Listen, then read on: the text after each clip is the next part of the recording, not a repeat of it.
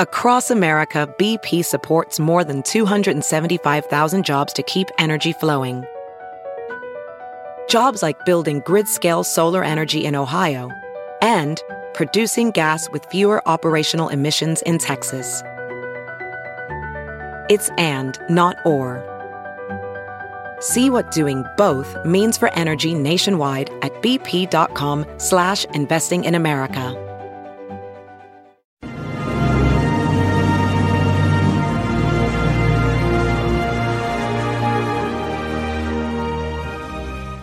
Hi, everyone. Judge Andrew Napolitano here for Judging Freedom. Today is Wednesday, May 10, 2023. It's about 9:40 in the morning here on the East Coast of the United States. We have a lot of hot topics for you today, from the ATF back to confiscating weapons that they claim are machine guns, to the charges against Congressman George Santos, to the jury verdict against former President Donald Trump. So the Trump rape trial is over. The jury found that uh, the former president did not rape E. Jean Carroll, but he did sexually abuse her and he defamed her.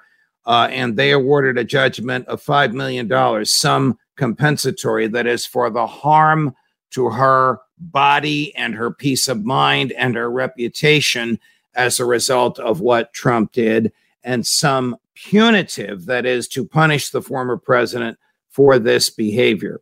I have to get a little graphic here. Rape is the entry by the penis into the vagina.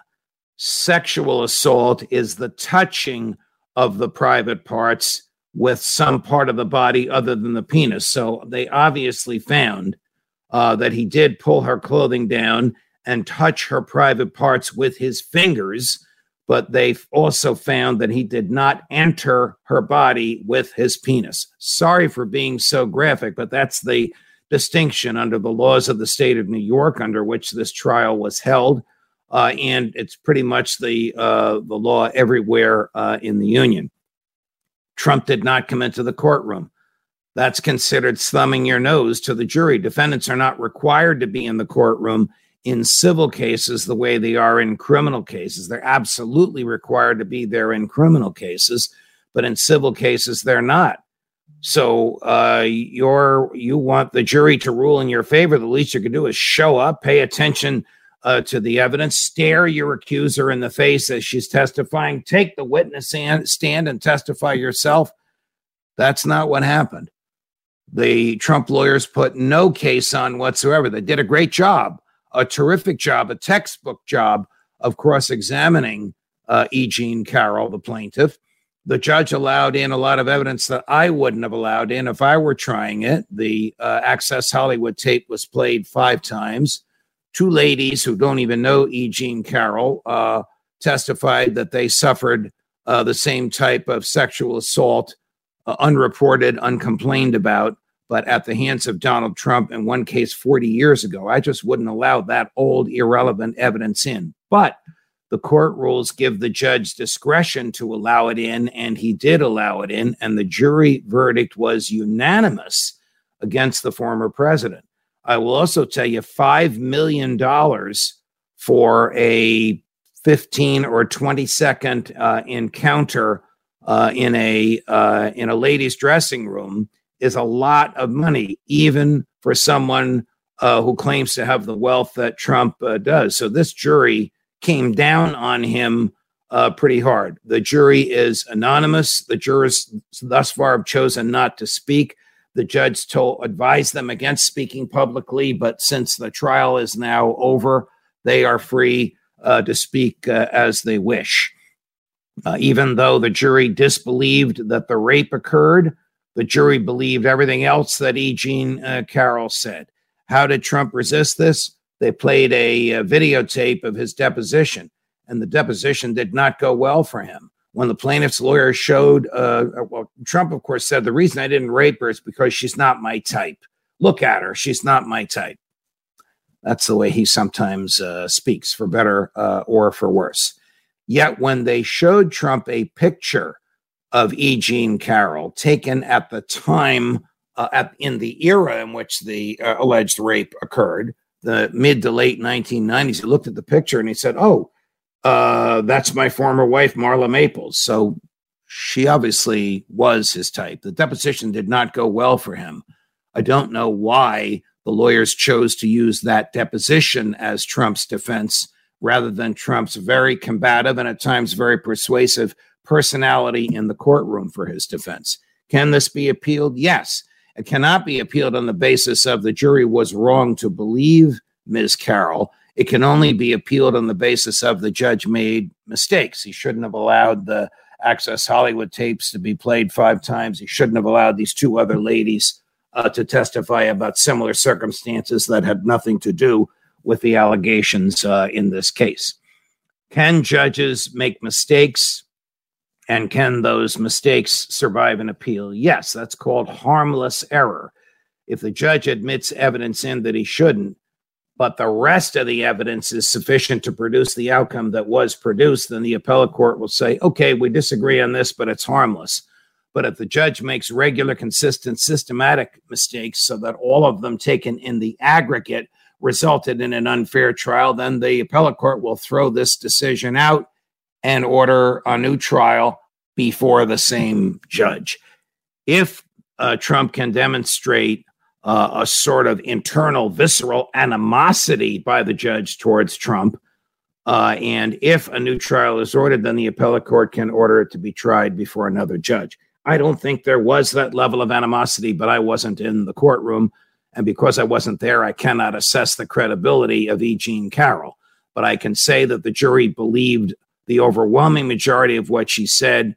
They gave her uh, a huge uh, settlement, a huge uh, amount of money, and the jury's verdict was unanimous. As we speak, Representative George Santos, a Republican of Long Island, New York, uh, is in federal custody. Uh, he was indicted yesterday by a federal grand jury in the Eastern District of New York, way out at the east end uh, of of Long Island, which is where this federal courthouse is. The allegations are um, wire fraud, mail fraud, and just plain fraud in his prior life before he was a member of the House of Representatives and signing two documents to the House of Representatives uh, again, prior life, prior to when he was in Congress, uh, in which he allegedly committed perjury, in which he lied under oath uh, about campaign uh, finances. This is a crazy, crazy case involving thousands of monies for money for dogs and, and involving uh, tricking people about the value of a of a boat, involving tricking people who were his uh, his benefactors and his donors in the campaign. This is going to unravel and destroy this young man's life. Uh, this is the guy that apparently lied about so much of his background. He is not being charged with those lies. Members of Congress, you ready for this? Can lie, just like you and I can lie. The only lies that are criminal are those which are told under oath, verbally or in writing. Um, but if you deceive somebody and they rely on that deception to their detriment, and you become enriched by that uh, deception, that's called fraud. That's called a crime. that is essentially what Congressman Santos has been uh, indicted for. Almost unheard of that a member of Congress is in jail, but he is. He'll be released uh, early today on his own recognizance. He'll go back to Washington. He's innocent until proven guilty, like everybody else. He'll probably be removed from a congressional committee. He may have been removed already uh, but he still is the member of Congress from uh, that eastern part of uh, Long Island. And unless until he uh, resigns or is expelled, he'll be a member of Congress. If he is convicted and doesn't resign, he'll be expelled. Uh, jury trial in this uh, a case like this wouldn't happen for at least a year and a half, meaning another election will occur probably before the jury trial occurs, unless, of course, he and the government enter into a, guilty plea. Alex Murdaugh is back in the news. Remember him? The guy that was convicted of uh, blowing away his wife and his son because they were aware of his drug use and his uh, financial uh, deception and fraud. Uh, the former king of the hill uh, of trial lawyers, descended from a family of very famous and very powerful trial lawyers in a little town in South Carolina, now serving a life term. He looks a lot different because his head is shaved and you only see him uh, in an orange jumpsuit. He's now being sued by an insurance company. All right, here's what happened his maid slipped and fell on his property and suffered a fatal injury and died. He sued himself, his own insurance company, for his own negligence. The insurance company paid 3.4 million to the estate of the maid. So far so good. It's actually lawful to sue yourself when your own negligence harmed somebody uh, and that person isn't around to file the lawsuit. So he filed the lawsuit for the estate of the maid. The 3.4 million is deposited uh, in his trust account, ready to be distributed. One third to his law firm, their fee, two thirds to the estate of the deceased maid. He steals it all. He steals it all and dissipates it so it doesn't exist anymore.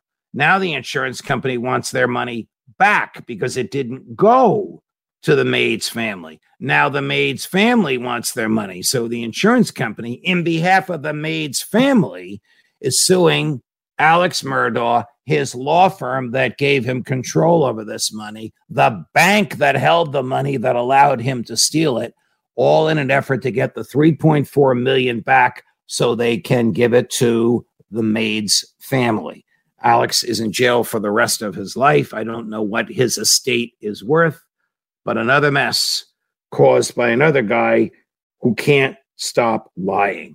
The ATF, the Bureau of Alcohol, Tobacco, and Firearms, is up to their old tricks again. They are judge, jury, and executioner. You're going to see this in a minute, almost literally.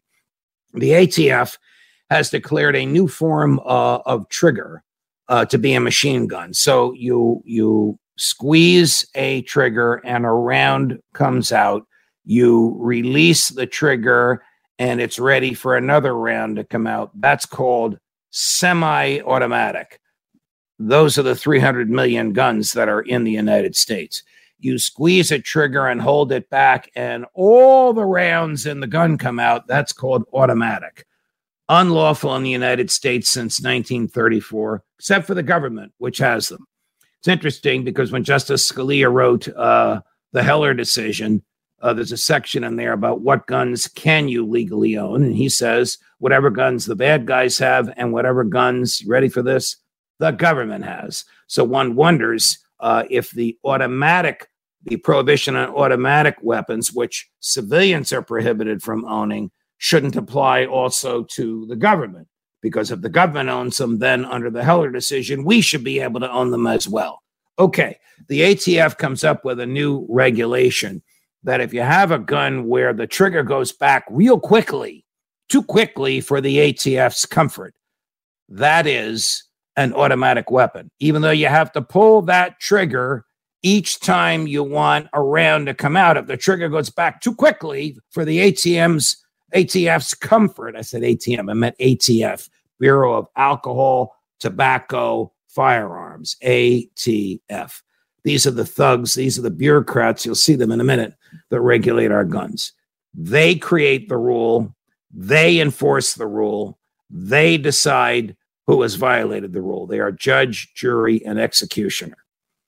Here's what happened last week when they approached the guy who understands his constitutional rights. This is about a minute. So the reason why we're here is because um, I don't know. I'm sure you're aware that just recently the ATF um, classified the FRTs, the the force sure. reset triggers, mm-hmm. um, as um, as uh, machine guns. Yeah. So we are aware that you may have purchased some of these FRTs. Okay. So now we are having like the whole agency has has um, is basically reaching out to these purchasers. That's incredible. And yeah. uh, we have to uh, pick them up. you know they're okay. illegal. So. So I won't um, be answering any questions today. Um, I don't have any comments on this subject. Uh, I won't be uh, giving you anything Okay, so you um are, are you refusing to give us the trigger? I'm not refusing anything. I won't be answering any questions. Okay. Um but okay, so we are aware that you do you did purchase FRTs. Again, you wouldn't be in trouble if you just gave those up to us or okay. if you sold them, you can tell me you sold them. Sure. You know, okay. and you again, you're not going to be in trouble for that. I understand. So um we're just here honestly like just to pick them up. Sure. And, Sure. it's a bigger it's a bigger conversation than what you're having right now. You know, you, you decide as you go the rules, right? Um, again, that's not something I decide. It's not. I know your guys are just here. You guys are just here. Yeah, I don't disagree with you at all. I understand. I, I don't want to be here any more than you want me to Sure. be here. It, well, it's the problem is is you are the people who who go and knock on the doors, right? So when they make new laws and you break them, or you go against the citizens because they've spoken what they buy and what they do, the citizens are speaking, but the government is making their decisions on what they think. They're not being servants to the citizens, right? Wow. There's a lesson in understanding the freedom of speech in the Second Amendment. If the ATF shows up at your door and they don't have a warrant, they obviously didn't, or they would have showed it to him. Simply say, I have nothing to say to you, goodbye. And if they don't leave, call the local police and tell the local police there are two people at my front door with guns and they won't leave. You'll see an army of local police showing show up and escort the ATF out. They have no right to be judge, jury, and executioner. They have no right to decide which of your weapons are lawful and which are not. They have no right to confiscate anything from you without a warrant. That's what we call black letter law, meaning it's the law of the land. It is beyond dispute. Try to have the courage that this man had. I have nothing to say to you. I'm not refusing your request. I'm just not answering it. Have a nice day. Goodbye. And again, if they don't leave, call the police. California Governor uh, Gavin Newsom, he who has championed black reparations, the idea that somehow the taxpayers today owe money to the uh, descendants of slaves, has changed his mind. Well, why did he change his mind? Because he can't afford it. He changed his mind because the reparations commission that he uh, appointed represent uh, recommended one million two hundred thousand dollars to every uh, African American living in the state of California, uh, whether that person can trace um, uh, his uh, ancestry to a slave or not. California, of course, was a free state. Uh, there was no legal slavery in California. I don't defend slavery at all. It's the worst thing that ever happened in the history of the world that a human being would own another human being uh, as property. Roundly, soundly condemned. Took a long time uh, to uh, eradicate it. But the idea that the present generation uh, owes money to descendants of slaves is absurd. The present generation had nothing to do with slavery. There, I can safely say there isn't a human being on the planet today who was involved in the enslavement of African Americans in the United States. So the Reparations Commission in California uh, came up with the idea that it will cost 630 billion with a B dollars to give all the African Americans in California one million two hundred thousand dollars in cash, tax free, to compensate them for the vestiges of slavery. Is it any wonder that the governor of California has changed his mind? Look, this whole thing about reparations is absolute, absolute nonsense. Absolute nonsense. Everybody wants a freebie. It's the problem with democracy. It's the problem with democracy. Thomas Jefferson and Alexander Hamilton hated each other and disagreed on everything imaginable involving the government, except this one thing. They both agreed that when the public treasury becomes a public trough and people learn that they can take money from it by sending people to Washington who will do so. They will only send people to Washington who will promise to bring home the bigger piece of the pie. The have nots will gang up on the haves and take their wealth away from them. This reparations nonsense is another example of that happening. It's a defect in democracy. It's why we have an independent judiciary to prevent the theft of life, liberty, and property without due process. I don't care if California has the 630 billion sitting around in a bank account. They don't. I don't care if the legislature of California decides to give it away. I don't care if the governor uh, signs that legislation. The Constitution doesn't permit it because it's theft of property without a trial, without due process. At some point, enough is enough. And Gavin Newsom, whose former wife is my friend, Kimberly Guilfoyle, now the fiance of Donald Trump uh, Jr., and my buddy from Fox News, and a, a crazy thing, a wonderful, wonderful woman. But Gavin Newsom, the champion uh, of reparations, has finally seen the errors of his way. Governor Newsom, welcome to the truth. More as we get it. Larry Johnson at three o'clock this afternoon, Eastern. Why have all the Ukraine battle plans for their so called spring offensive suddenly popped up on the internet? Can Ukraine possibly pull this off? You know what Larry will say. More as we get it. Judge Napolitano for Judging Freedom.